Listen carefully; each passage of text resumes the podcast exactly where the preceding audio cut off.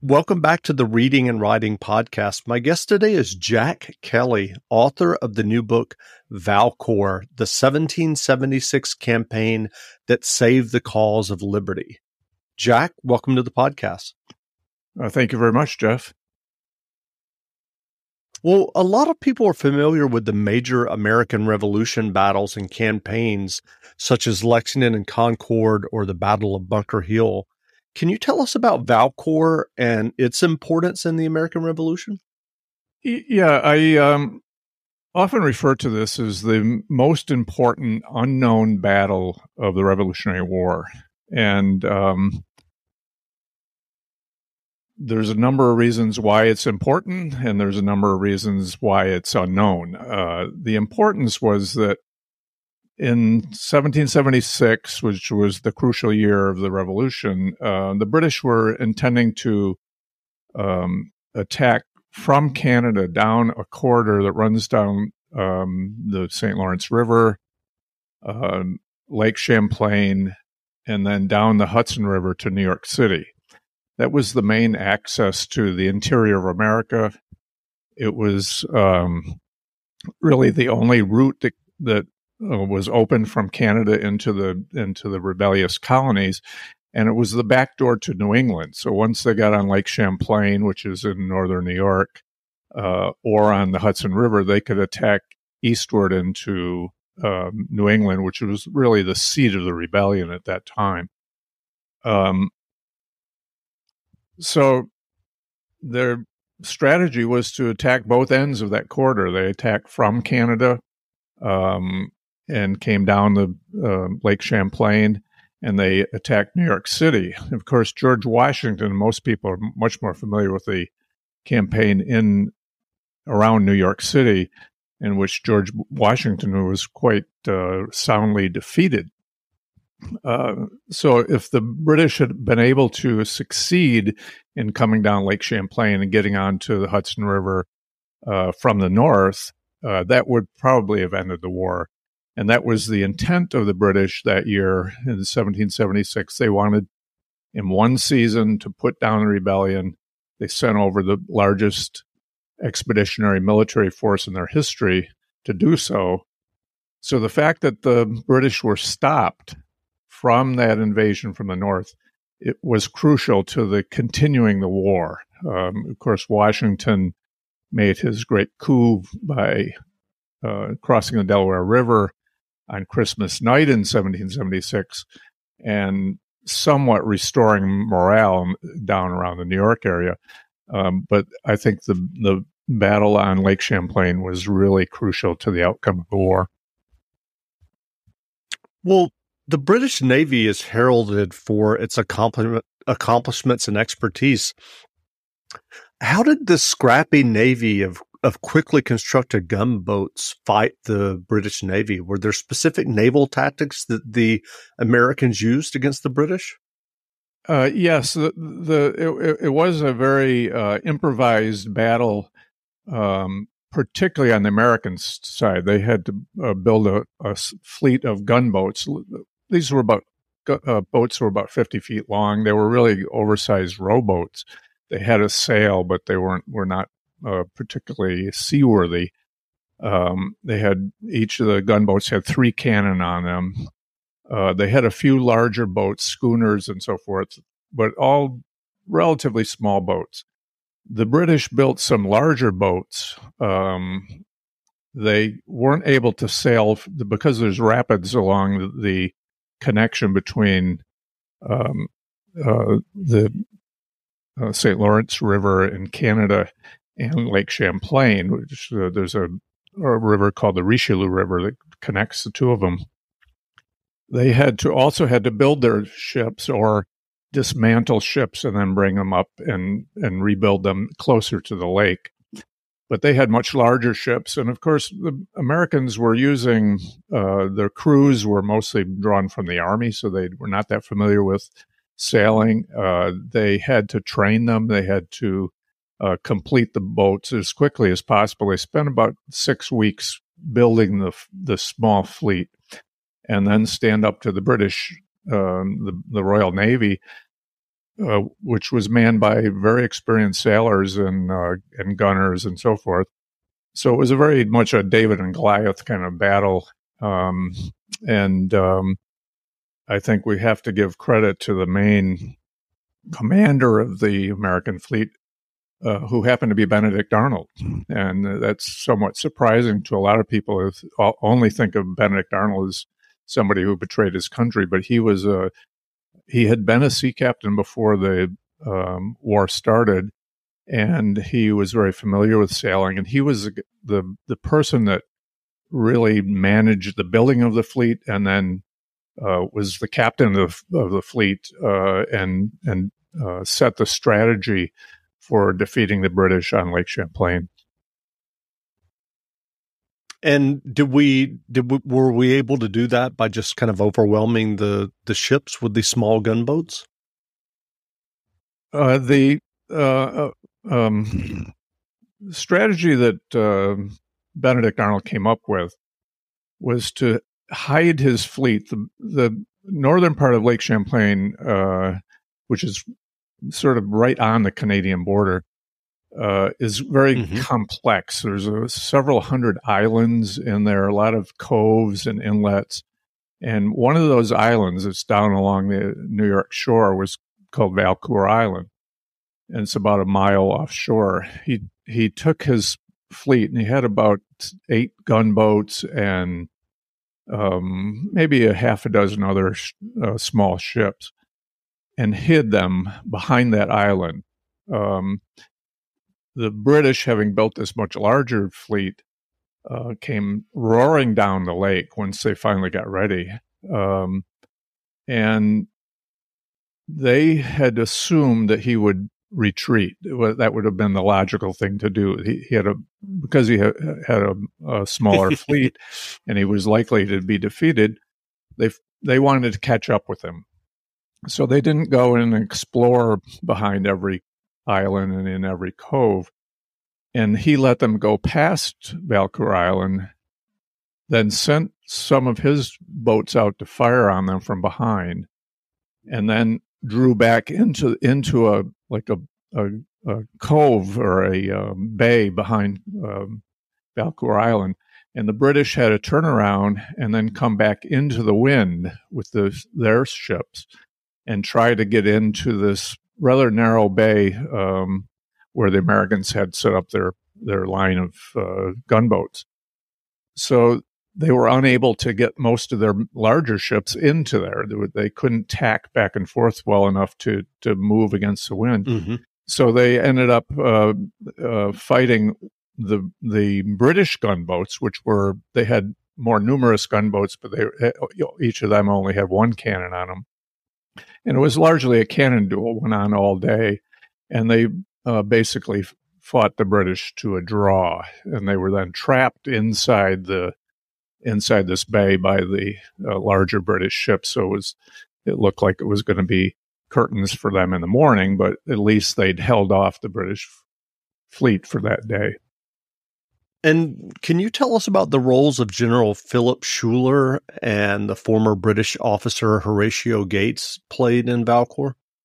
Yeah, uh, th- that's uh, General Schuyler's his name. He was a Dutch. Uh, oh, Schuyler. Uh, okay. Yeah, uh, he was a Dutch, um, very wealthy Dutch businessman from Albany, and uh, actually spoke Dutch at home. The, Al- Albany was a Dutch-speaking town at that time and he was the overall commander in the North. Um, he was the equivalent of George Washington, who was commanding the the um, the army in the South, and he um, basically stayed in Albany and, and and and handled the logistics, and that was a crucial role. And he was very good at it, having been a businessman, having wide connections. To be able to get the supplies up to Lake Champlain that they needed, Lake Champlain was pretty much frontier at that time. There were a few settlements, but mm-hmm. very few. And so they had to ship all the equipment and all the nautical supplies and get the lumber and get the iron and get the anchors and get the guns all shipped up there to the uh, the southern point on the lake where they're building the ships. So that was his largely his role in the in the campaign. Um, General Gates was in charge at Fort Ticonderoga, which is um, on the, about the middle of uh, Lake Champlain on the New York shore. Um, and that was the the main defensive position. That was where they were going to meet the British uh, once they came down. And his uh, role, he didn't know that much about nautical matters, but he knew how to um, to restore the morale of the army that was there, uh, how to fortify Fort Ticonderoga, which had been fallen into some disrepair, and to to uh, essentially organize the defenses um, that the British would have to overcome if they were to move down farther down the lake. So it turned out to be a combination operation, really. Uh, first, a naval battle on the lake. Well, first, uh, I, I should take a step back and say 1st mm-hmm. it was the building of the fleets. It was like an arms race, and that went on for about two months. It was during the summer. That delay was very important, proved to be very important for the Americans. Then there was the battle on the lake, and then the the Americans um, prepared to meet the British. The the American fleet was uh, ultimately defeated, and they prepared to meet the the British fleet at Ticonderoga. And by that time, it was November. And the British, uh, who were very familiar from uh, General Carleton, was the commander of the British forces. And he had been governor of Canada for some time. And he was very familiar with how cold it got up there. And it really does get cold in northern New York, even in September. They're now approaching November. And he was afraid uh, that if he attacked Fort Ticonderoga, uh, the lake would freeze behind him. And that would have been a disaster for the British because that would have cut off their supplies from the north. So he made the decision. Well, we've we've dealt with the American fleet now. Um, we can just go back to Canada, spend the winter there in comfort, and come back and start the campaign again the following year, and that's exactly what he did. Um, and that saved the cause for for the Americans, uh, combined with uh, George Washington's uh, coup at uh, Trenton in December. It, it gave them a, some some breathing room. They had another year to prepare, and um, that was what, uh, what allowed them really to carry on the war. So, why did you decide to write about the Battle of Valcour?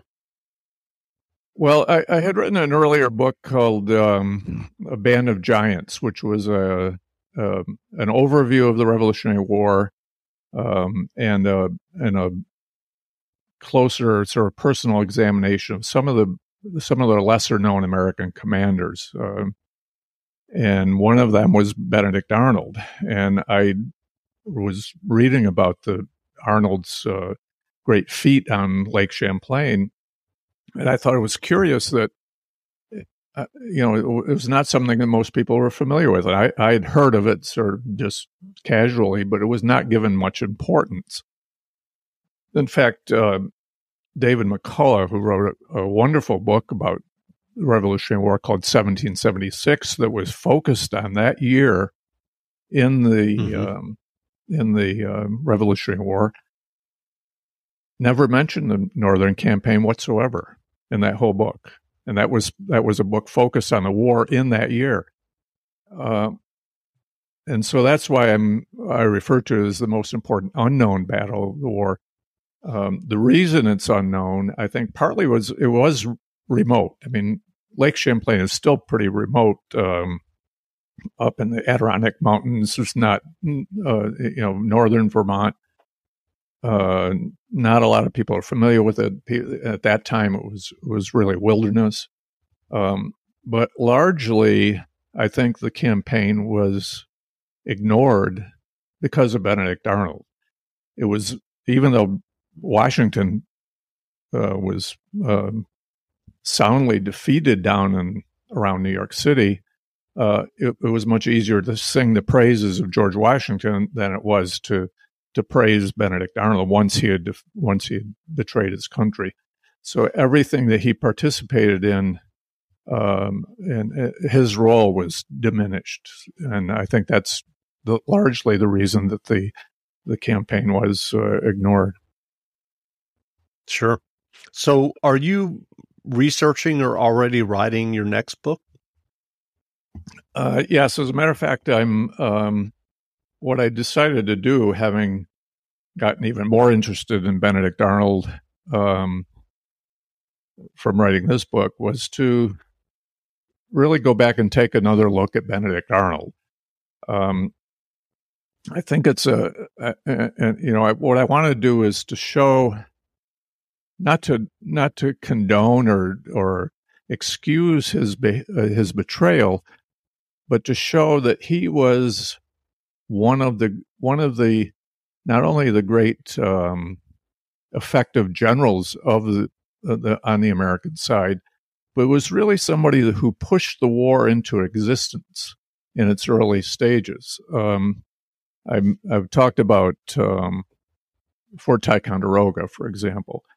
You know how to book flights and hotels. All you're missing is a tool to plan the travel experiences you'll have once you arrive. That's why you need Viator. Book guided tours, excursions, and more in one place. There are over 300,000 travel experiences to choose from, so you can find something for everyone. And Viator offers free cancellation and 24 7 customer support for worry free travel. Download the Viator app now and use code Viator10 for 10% off your first booking in the app. Find travel experiences for you. Do more with Viator. For the ones who work hard to ensure their crew can always go the extra mile, and the ones who get in early, so everyone can go home on time. There's Grainger, offering professional grade supplies backed by product experts so you can quickly and easily find what you need. Plus, you can count on access to a committed team ready to go the extra mile for you. Call, clickgrainger.com, or just stop by. Grainger, for the ones who get it done.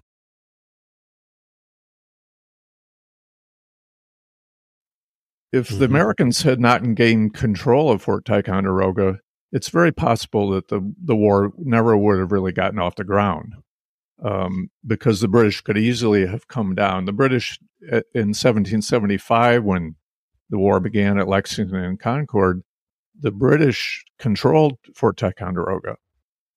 And if they c- continued to control it, they would have had easy access down that corridor that I mentioned and into the mm-hmm. colonies. Mm-hmm. They wouldn't have had to fought these battles in 1776.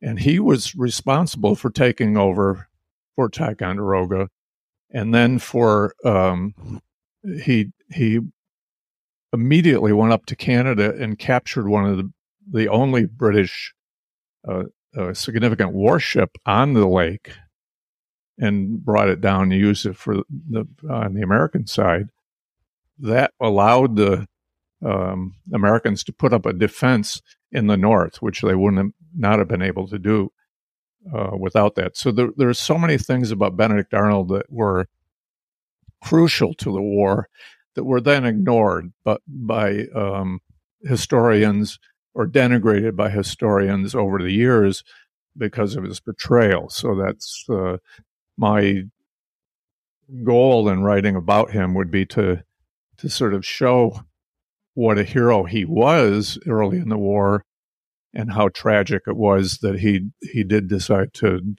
uh, change sides and go over to the British. Sure. So, what was your research process when you were working on writing your book, Valcour?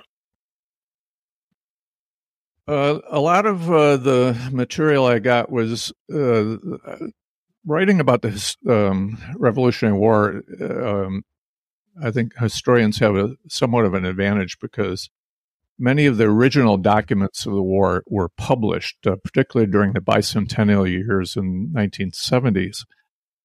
Uh, so the uh, the naval documents, the American archives, uh, that are just these huge collections of multi-volume collections of um, of documents, are not only now published, but most of them are available online. So there's a mm-hmm. lot of uh, original material. You can see the the letters that were written back and forth, or the the the uh, orders that went down uh, from one commander to another. uh, you can actually read those. And a lot of the research I did was from that. But I also I traveled up to Lake Champlain. I spent a lot of time uh, looking over the sites and the trying to get a feel for the place and the, and what it was like up there. Um, th- there's a wonderful museum uh, called the Lake Champlain Maritime Museum that that built a replica, an exact replica of one of the American gunboats, and put cannon on it and had it um, uh, constructed exactly as the, the, gunboats would have been. So that's that's a, a, a great resource for you know just uh, like living history to be able to see what it, the size of the boat and what the life would have been like on that boat. Um, Fort Ticonderoga itself has been rebuilt, uh, and they have great programs there uh, that uh, try to bring to life the the, the, fort and the, the, the life in the fort. So the combination of those two things, and you know, I've read a lot of the biographies about of the various characters. Um, Philip Schuyler, for example, was is not a very well known uh, American Revolution general, but um, was played a very crucial role in this campaign, and was quite an interesting character. And his um, his uh, involvement in the history in the, in Albany in the northern New York area. Well, I know that you earlier wrote several crime novels. Why did you make the switch from novels to writing uh, nonfiction history books? Well, that's a that that's a good question. I um, partly it's uh, uh just to kind of a shift in interest, I guess I'd have to say. You know, I, mm-hmm. I started getting interested in history, and um, I always try to link the two those two aspects of my career by saying that um, I'm always looking for uh, ways to examine the extremes of human experience, let's say, and um, I think crime and war both um, uh, deal with people who are who are at in those extreme situations. Uh, I wrote a book about the uh, the Dillinger gang and the bank robbers of the 1930s, and I said, you know, to imagine yourself walking into a bank and you have a, a submachine gun under your coat, and you haven't mm-hmm. started the, the robbery yet. You just walked in. What are you thinking? What is that what is that um, experience like to actually be that person doing that? And I tried to recreate that in, in my writing and, and writing about those things. And the same thing in wars, like you're you're waiting for these British ships to come down on top of you with cannon that fire supersonic, um, essentially balls about the size of a softball moving at supersonic speeds that can blast through th- three inches of oak. And if they, even if they come near you, they're going to knock you down. And if they hit you, you they're going to kill you. And there's no right. way to, there's nowhere to hide. There's no, you can't take cover because it'll, it'll go right through the ship. Um, what is that experience like? So that's, I try to, I like to get at those types of personal experience. And I think it, um, in either case, it, it kind of brings the the um, story to life rather than just um, the sort of dry description of what happened. Sure. Well, what writing advice would you offer for those who are working on their own stories or novels or uh, nonfiction books? Um, I think that to start out with, and, and I, I used to teach a class in screenwriting, which is screenwriting is interesting because it's very fundamental storytelling. You know, movies are not they're not mm-hmm. uh, there's not a lot of subtlety and there's not a lot of um, of um, you, you know depth necessarily, but you have to have that story. You have to, and I'd say you know do do the research and and the more you learn, the more ideas you'll have about the situation.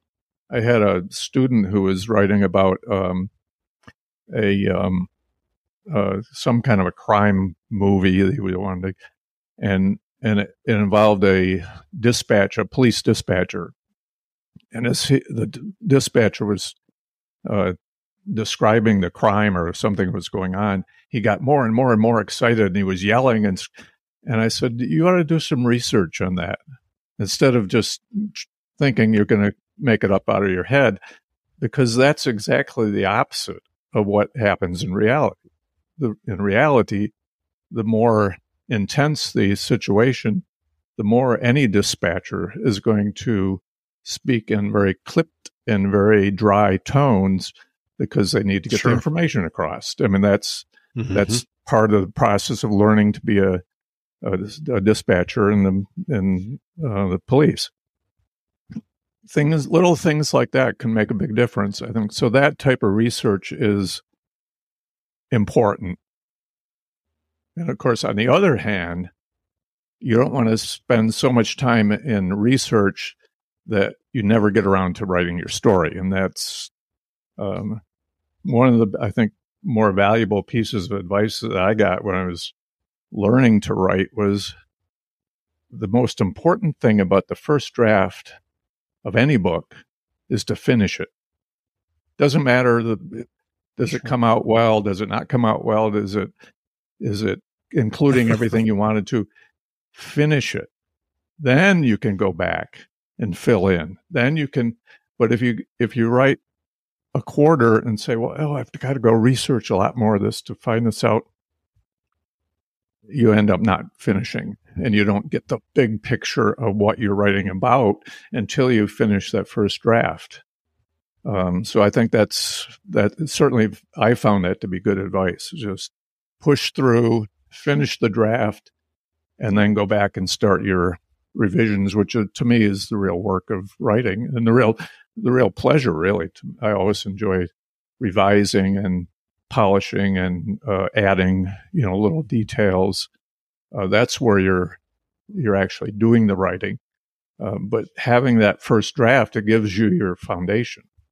So I think that's uh, an important aspect of it.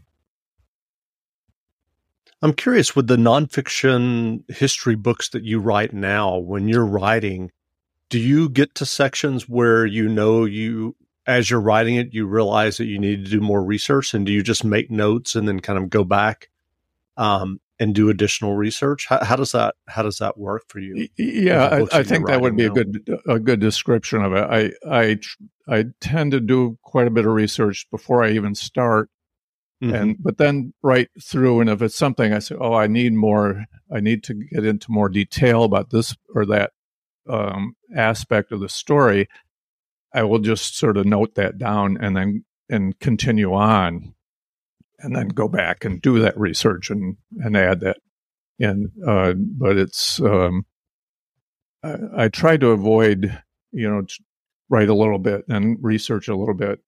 Uh, I right, think right. you, you know, do a sort of basic research and then try to imagine the story, you know, just forget about the research, just what you know about it. Mm-hmm. Um, write the story and then okay, there's going to be gaps and uh, areas you want to flesh out so that you, you want to go back and do more research afterwards. Gotcha. So, what nonfiction books or novels have you read recently that you enjoyed? Um, I, I, I could point to two books that particularly um, I found particularly enjoyable, and actually in the middle of the f- first one, which is called um, Jesse James, the last rebel of the Civil War. And to me, that's a, a really exemplary piece of nonfiction. It's it's not as it's the title tends to make you think of uh, a cowboy type story, you know, mm-hmm. western, but um, it's really a portrait of Missouri during the during uh, before, during, and after the Civil War. And Jesse James was um, uh, uh, a participant in the activities that went on there, which are absolutely mind-boggling in their in the horror of what the the the um, neighbor against neighbor because Missouri was split right down the middle between the southern slave holders and the and more northern uh, people who were uh, opposed to slavery. And uh, we think of this myth of Jesse James, sort of the gunfighter and the and the bank robber, which he turned into later. But during the Civil War and immediate immediately following the Civil War, uh, he was a he was an absolute sadistic psychopathic killer, and as were many of the what they called bushwhackers out there. So it's an interesting story, and it's and, it's it's a portrait of the time as well as following along his life story. Um, another book, which was uh, which I read uh, not too long ago, was called uh, Golden Hill, and it was um, a story about New York City in the 1720s, I think, and it was like a very, very effective evocation of what New York was like in those early days when it was just a small uh, town, really at the at the tip of Manhattan, mm-hmm. and what and uh, the the combination of the Dutch influence, um, the the uh, again, and uh, interestingly, both of these um, books incorporated uh, elements of slavery into them. You know, the slavery was a big factor in the, in the story of Jesse James, and it was also a factor in this book because slavery uh, was very quite common in New York at that time, and um, but uh, as a it's very it's a very rollicking, fast moving story, very adventurous story, but um, but also you know had these elements uh, that was obviously very well researched uh, uh, about New York in the 18th century. Well, where can people find you online if they'd like to learn more about you and your books? Uh, I, I have a website. Uh, it's called jackkellybooks.com. And uh, I have a contact page on there if you have any questions. People have any questions, or I always like to hear, you know, comments from people have any reaction to what I've done. And um, I have information about all my books on there. So, um, and the Valcour, uh, in fact, I even have a link uh, if you want to get a signed copy of the book. Uh, I've arranged with a bookstore near me to, you know, have signed copies available, and they'll ship them out to anyone. Um, so that's uh, I'm not really great. I have a I have a I have a presence on Facebook, but I can't say I'm I'm not really a devotee of Facebook or Twitter. Um, so those right. are a little inactive, but I I'm also on there. Sure. Well, again, we've been speaking with Jack Kelly, author of the new book Valcour, the 1776 campaign that saved the cause of liberty. The book is on sale now, so go buy a copy. And Jack, thanks for doing this interview. Well, thank you, Jeff. It's it's really been fun. Great.